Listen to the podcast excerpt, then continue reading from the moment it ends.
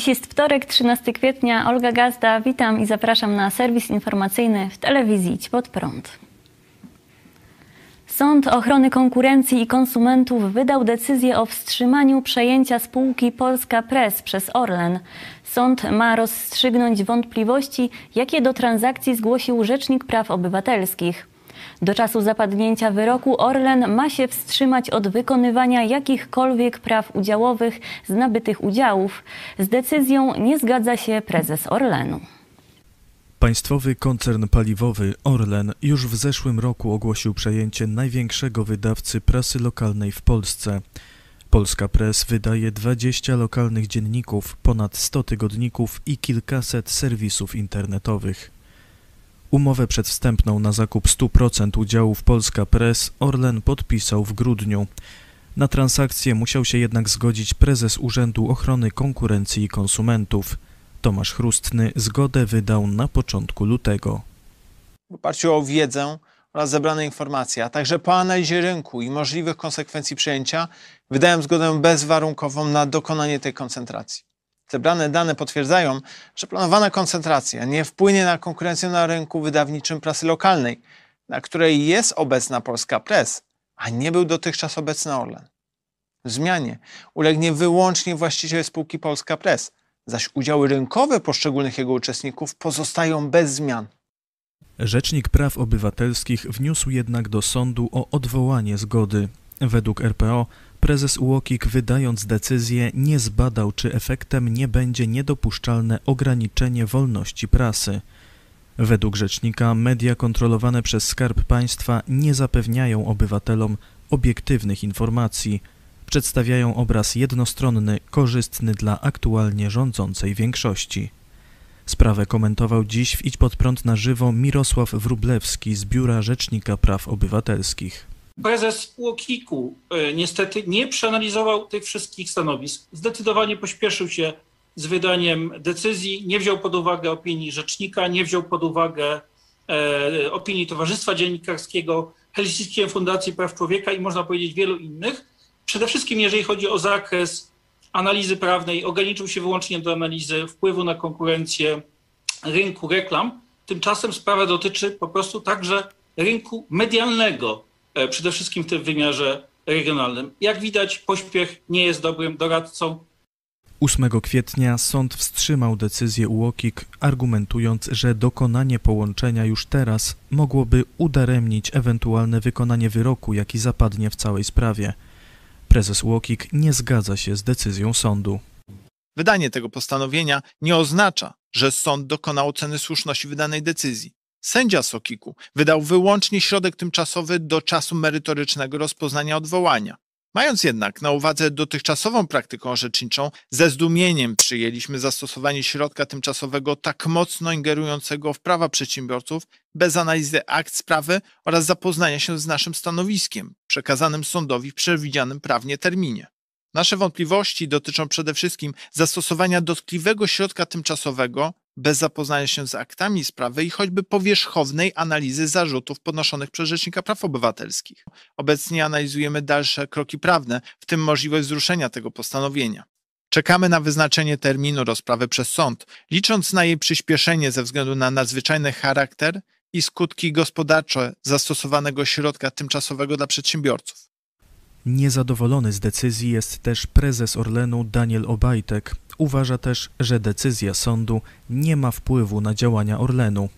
Obajtek napisał na Twitterze: Nabycie udziału w Polska Press dokonało się skutecznie 1 marca, czyli przed wydaniem przez sąd postanowienia. W związku z tym postanowienie sądu jest bezprzedmiotowe i nie ma wpływu na nasze działania ani skuteczność nabycia tego podmiotu.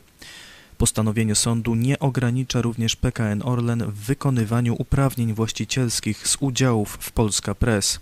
RPO wnioskował do sądu o wydanie takiego zakazu, ale sąd w sentencji wydanego postanowienia nie nałożył na PKN Orlen takiego obowiązku. O sprawie rynku mediów w Polsce mówił w Idź pod prąd na żywo pastor Paweł Chojecki. Ja to bym wolał, żeby te media w ogóle lokalne były niezależne, nie były centralne, bo wiecie... Pewnie kiedyś były, ale się, zostały kupione. No tak, no czym się różni e, medium centralne, taka telewizja powiedzmy pisowska, od 20 gazet, które też są pisowskie? No to powiedzcie, czym ten przekaz się będzie różnił, nie? Czy na przykład ten e, koncern medialny w Janowie Lubelskim, e, może gdzieś we Wschowie, nie? czy w Wejherowie, nie? Czy jeśli by tam rządził układ pisowski, to czy te media pisowskie, lokalne skrytykują ten, no to już to jest oczywista oczywistość. Tutaj absolutnie zysku dla Polaków, że te media będą mówić prawdę, nie będzie. Jest y, taki doraźny zysk polityczny że zamykanie systemu. Pewne media się próbuje zastraszyć, tak jak na przykład telewizję idź pod prąd procesem, no a pozostałe gazety się kupuje kupuje i wtedy no to już będzie jednolity y, przekaz. Taki jest życzenie towarzysza naczelnika i właśnie przeciwko temu dr Bodnar protestuje, że to jest kompletne zamknięcie Systemu rynku y, tak. medialnego, że tu już nie będzie żadnej krytyki władzy, a to właśnie władza najbardziej tego właśnie potrzebuje. Czy zostaniemy bez Rzecznika Praw Obywatelskich? Wyrok Trybunału Konstytucyjnego w sprawie RPO poznamy dopiero w czwartek. Dziś Trybunał Konstytucyjny kontynuował rozprawę w sprawie konstytucyjności zapisów ustawy o kadencji Rzecznika Praw Obywatelskich. Kadencja obecnego rzecznika Adama Bodnara upłynęła 9 września zeszłego roku, jednak parlament do tej pory nie wybrał jego następcy. Dlatego też Bodnar wciąż pełni swoją funkcję, zgodnie z ustawą o Rzeczniku Praw Obywatelskich, która mówi jasno w artykule trzecim, dotychczasowy rzecznik pełni swoje obowiązki do czasu objęcia stanowiska przez nowego rzecznika. Nie podoba się to posłom PiS, którzy zaskarżyli ten przepis do Trybunału Konstytucyjnego. Rozprawa rozpoczęła się wczoraj i była kontynuowana dziś. Dziś najwięcej pytań zadawał sędzia Stanisław Piotrowicz. Jeszcze w październiku Adam Bodnar wnioskował o wyłączenie Stanisława Piotrowicza ze składu orzekającego, argumentując, że w swoich wypowiedziach w mediach, a także w działalności parlamentarnej niejednokrotnie negatywnie i emocjonalnie oceniał on działalność Rzecznika Praw Obywatelskich, odnosząc się również personalnie do osoby obecnie urzędującego Adama Bodnara. Wniosek został odrzucony. Piotrowicz pytał dziś Bodnara kilkukrotnie, czy jest on obecnie rzecznikiem praw obywatelskich, czy osobą pełniącą obowiązki rzecznika. Pytał też, czy w świetle zapisów Adam Bodnar może kandydować na przykład do Sejmu. Wyraźnie zaskoczony Bodnar powiedział, że nigdy o tym nawet nie myślał. Stwierdził, że aby startować w wyborach, musiałby zrezygnować z wykonywania zadań RPO. W końcu przewodnicząca składu Julia Przyłębska stwierdziła, że Trybunał uznał sprawę za dostatecznie wyjaśnioną. Orzeczenie ma zostać ogłoszone w czwartek 15 kwietnia o godzinie 9. Przebieg rozprawy skomentował w Idź Pod Prąd na żywo Mirosław Wrublewski z Biura Rzecznika Praw Obywatelskich. Tylko Rzecznik Praw Obywatelskich prezentował stanowisko zgodności tego przepisu z konstytucją. Przypomnijmy przepisu, który umożliwia kontynuowanie działań e, przez rzecznika jako organu, czyli ochronę praw obywatelskich, odpowiadanie, badanie skarg obywateli, w sytuacji, kiedy to e, no, e, Senat, które są do tego upoważnione, nie mogą wybrać następcy. To nie jest zresztą sytuacja nowa. Praktycznie we wszystkich przypadkach rzeczników praw obywatelskich ta kadencja była przedłużona, bo po prostu parlament zawsze czynił to później, a nie przed upływem kadencji. No, co do, e, co do przebiegu rozprawy, no, e, pytania, pytania sędziów tutaj no, wydają się mocno sugerować, że Trybunał Konstytucyjny mm, może orzec niekonstytucyjność tego przepisu ustawy w czwartek. To może rodzić oczywiście daleko idące konsekwencje. Będzie to zmiana praktyki tradycji ustrojowej, która jest od 30 lat będzie to także problem dla takich instytucji jak Najwyższa Izba Kontroli i czy Narodowy Bank Polski, bo one mają analogiczne przepisy dotyczące swoich e, prezesów. E, no, co ciekawe, rząd y, zaledwie pięć dni temu zaproponował e, taki przepis o przedłużeniu kadencji do czasu wyboru następcy w odniesieniu do już dzisiaj wspomnianego prezesa Urzędu Ochrony Konkurencji i Konsumenta. Widać więc, że jest to rozwiązanie pragmatyczne, służące zapewnieniu funkcjonowania jakiegoś organu do czasu powołania e, nowej osoby. E, no, nie, mo, mogę tylko wyrazić nadzieję, że pomimo tych pytań sędziowskich dzisiaj, Trybunał jednak, jednak zadba nie o Adama Bodnara, bo przecież nie o niego tutaj e, chodzi, tylko zadba o tych wszystkich obywateli Rzeczypospolitej, aby mieli instytucje, do której mogą się zwrócić z wnioskiem o pomoc w, w ochronie swoich praw. Rząd chce, by dzieci zaczęły wracać do szkół w przyszłym tygodniu. Minister Edukacji i Nauki Przemysław Czarnek powiedział dziś w RMFFM, że jeśli dane o zakażeniach pokażą tendencję spadkową, to w przyszłym tygodniu dzieci zaczną wracać do nauki stacjonarnej. Kluczowe będą dane dotyczące zakażeń z jutrzejszego dnia i z czwartku. Jeśli one potwierdzą tendencję spadkową, czyli to odpływanie trzeciej fali, to począwszy od poniedziałku jest wielka szansa na to, żebyśmy wracali najpierw do przedszkoli, następnie w kolejnym tygodniu do klas 1-3 i do kolejnych klas szkół podstawowych, a następnie w maju do szkół ponadpodstawowych tak, żeby w maju wszyscy byli w systemie stacjonarnym, stwierdził minister Czarnek. 13 tysięcy zakażeń i 644 zgony z powodu chińskiego koronawirusa. Takie liczby podało dziś Ministerstwo Zdrowia. Łącznie w Polsce zmarło już ponad 59 tysięcy zakażonych osób. Resort podał, że liczba osób zakażonych wymagających hospitalizacji wzrosła o ponad 600 i znów przekroczyła 34 600. Liczba respiratorów wykorzystywanych do leczenia zakażonych po raz pierwszy od początku pandemii przekroczyła 3,5 tysiąca. Polsce do tej pory wykonano już ponad 7 milionów 780 tysięcy szczepień przeciw koronawirusowi.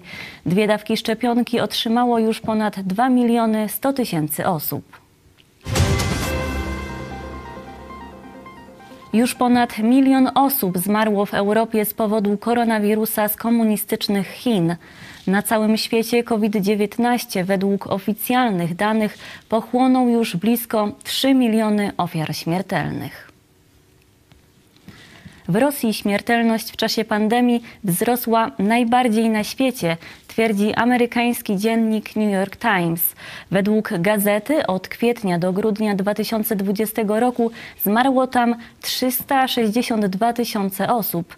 Oznacza to, że wzrost śmiertelności wyniósł 28%.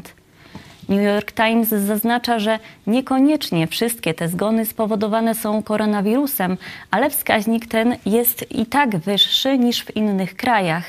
Tymczasem oficjalne statystyki władz rosyjskich podają, że z powodu koronawirusa zmarło 102 tysiące osób. 13 państw Unii Europejskiej dołączyło do programu Zielony Paszport. Program ten ma polegać na ujednoliceniu procesu wprowadzania paszportów covidowych, czyli dokumentów poświadczających szczepienie przeciw wirusowi lub przebycie zakażenia. Celem programu jest zapewnienie bezpiecznego podróżowania i pobudzenie turystyki na terenie Unii Europejskiej. Do programu dołączyły państwa takie jak Austria, Grecja, Bułgaria, Chorwacja, Cypr, Dania, Francja, Niemcy, Włochy, Malta, Portugalia, Słowenia i Hiszpania. Ponad 70% mieszkańców Japonii jest za przełożeniem lub odwołaniem Igrzysk Olimpijskich w Tokio, podaje japońska agencja Kyodo. Igrzyska planowo mają rozpocząć się za trzy miesiące. Według sondażu 60% Japończyków jest niezadowolonych z działań władz w ramach Narodowego Programu Szczepień, twierdząc, że odbywają się one zbyt powoli. 92% ankietowanych podzieliło obawy, że przez mało zdecydowane działania rządu w państwie może dojść do kolejnej fali epidemii. Niemieckie Towarzystwo Badań nad Aerozolami stwierdziło, że prawie wszystkie zakażenia koronawirusem mają miejsce na zamkniętej przestrzeni. Towarzystwo wezwało władze Niemiec do znowelizowania metod walki z pandemią koronawirusa tak, by zwiększyć ochronę obywateli wewnątrz pomieszczeń. W liście otwartym skierowanym do kanclerz Angeli Merkel, ministra zdrowia Jensa Szpana oraz szefów rządów i władz do spraw zdrowia krajów związkowych, naukowcy zaznaczyli, że obostrzenia takie jak zakaz spotykania się w parkach, całkowite zamknięcie tras dla pieszych czy nocna godzina policyjna są niepotrzebne i dają fałszywe przekonanie o tym, że najbardziej narażeni na zakażenie jesteśmy na otwartej przestrzeni. Są także niebezpieczne, ponieważ mobilizują obywateli do organizowania potajemnych spotkań wewnątrz budynków. Setki osób już drugi dzień z rzędu demonstrowały na ulicach amerykańskiego miasta Minneapolis po tym, jak dwudziestoletni czarnoskóry mężczyzna zginął postrzelony przez policjantkę, która miała pomylić pistolet z paralizatorem. W poniedziałek w sieci pojawiło się ujawnione przez policję nagranie zajścia. Widać na nim, jak Dante Wright ma wieść, na wieść o tym, że jest zatrzymany, zaczyna stawiać opór i podejmuje próbę ucieczki swoim samochodem. Obecna na miejscu policjantka ostrzega go, że użyje paralizatora, po czym kieruje w jego stronę broń i strzela z niej. Mężczyźnie udaje się uciec, a na nagraniu widać zaskoczenie funkcjonariuszki. Niedługo potem samochód uciekiniera rozbija się o inne auto, a Wright umiera w wyniku postrzału. W reakcji na protesty po zajściu prezydent Stanów Zjednoczonych Joe Biden wezwał do zachowania spokoju. Pokojowy protest jest zrozumiały, ale dla przemocy nie ma absolutnie żadnego usprawiedliwienia. Pytanie brzmi, czy był to wypadek, czy też celowe działanie. To musi zostać wyjaśnione, powiedział wczoraj amerykański prezydent. Gubernator stanu Minnesota Tim Walz zarządził godzinę policyjną. Demonstranci nie rozeszli się jednak i doszło do starć z policją.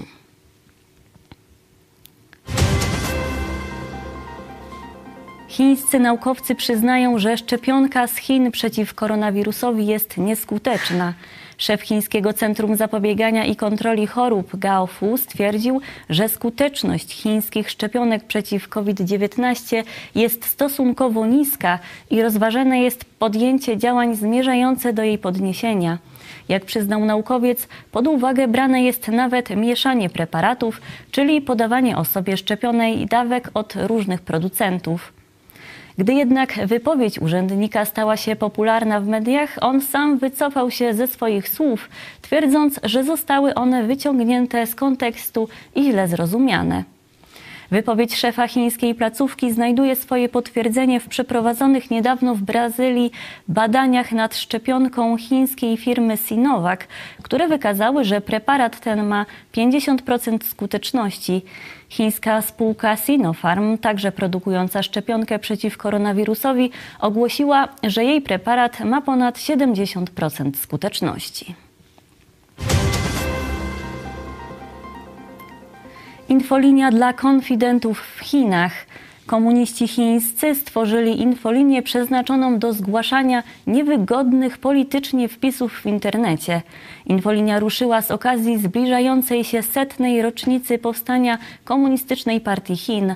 Mają być na niej zgłaszane wpisy internautów krytykujących partię i jej politykę historyczną, atakujących przywódców partii i bohaterów narodowych, a także zaprzeczających doskonałości zaawansowanej kultury socjalistycznej. W oświadczeniu partii napisano: Niektórzy z ukrytych motywów rozpowszechniają w internecie historyczne, nihilistyczne przekłamania, złośliwie zniekształcając, oczerniając i negując historię partii. Mamy nadzieję, że większość internautów będzie aktywnie uczestniczyć w nadzorowaniu społeczeństwa. Według chińskiego prawa za krytykę polityki historycznej władzy w internecie grozi do trzech lat więzienia. Hubert Hurkacz wygrał z Włochem Tomasem Fabiano 6-3, 3-6, 6-3 i awansował do drugiej rundy turnieju tenisowego ATP w Monte Carlo. W środę Hurkacz zmierzy się z Danielem Evansem. Brytyjczyk zajmuje 33 miejsce w rankingu i do tej pory z Polakiem zmierzył się raz. Było to we wrześniu ubiegłego roku w Rzymie, również na korcie ziemnym. Górą był wtedy Polak. Iga Świątek poinformowała, że nie weźmie udziału w przyszłotygodniowym turnieju WTA w Stuttgarcie. Polska tenisistka w mediach społecznościowych napisała: Niestety nie zagram w Stuttgarcie. Bardzo żałuję, jednak ze sztabem zdecydowaliśmy, że konieczne jest poświęcenie więcej czasu na odpowiednie przygotowania do turniejów w Madrycie, Rzymie i Paryżu. Mam nadzieję, że będziecie kibicować mi w czasie całego sezonu na Mączce. Ten turniej miał być dla Igi rozpoczęciem sezonu na kortach ziemnych. W zaistniałej sytuacji pierwszym turniejem na nawierzchni ceglanej, do którego zgłoszona jest polska tenisistka, jest turniej WTA 1000 w Madrycie, który zostanie rozegrany na przełomie kwietnia i maja. Polscy sportowcy dostaną szczepionki przed igrzyskami. Z nieoficjalnych informacji przekazanych przez RMF FM wynika, że polscy sportowcy zostaną zaszczepieni na COVID-19 przed igrzyskami w Tokio. Ministerstwo Kultury, Dziedzictwa Narodowego i Sportu wystąpiło z oficjalnym wnioskiem do pełnomocnika rządu do spraw Narodowego Programu Szczepień Michała Dworczyka i ministra zdrowia Adama Niedzielskiego o priorytetowe zaszczepienie polskich sportowców przed Igrzyskami Olimpijskimi. Międzynarodowy Komitet Olimpijski nie wymaga od sportowców szczepienia się, jednak chodzi o uniknięcie konsekwencji administracyjnych w razie zakażenia. Kadra polskich sportowców ma zostać zaszczepiona do czerwca. Trzeba będzie zaszczepić także tych sportowców, którzy jeszcze nie uzyskali minimum olimpijskiego, ale wciąż mają na to szansę. O tym, kto znajdzie się na liście sportowców do zaszczepienia, mają decydować związki sportowe. To już wszystkie informacje przygotowane na dziś. Bardzo dziękuję za uwagę i do zobaczenia.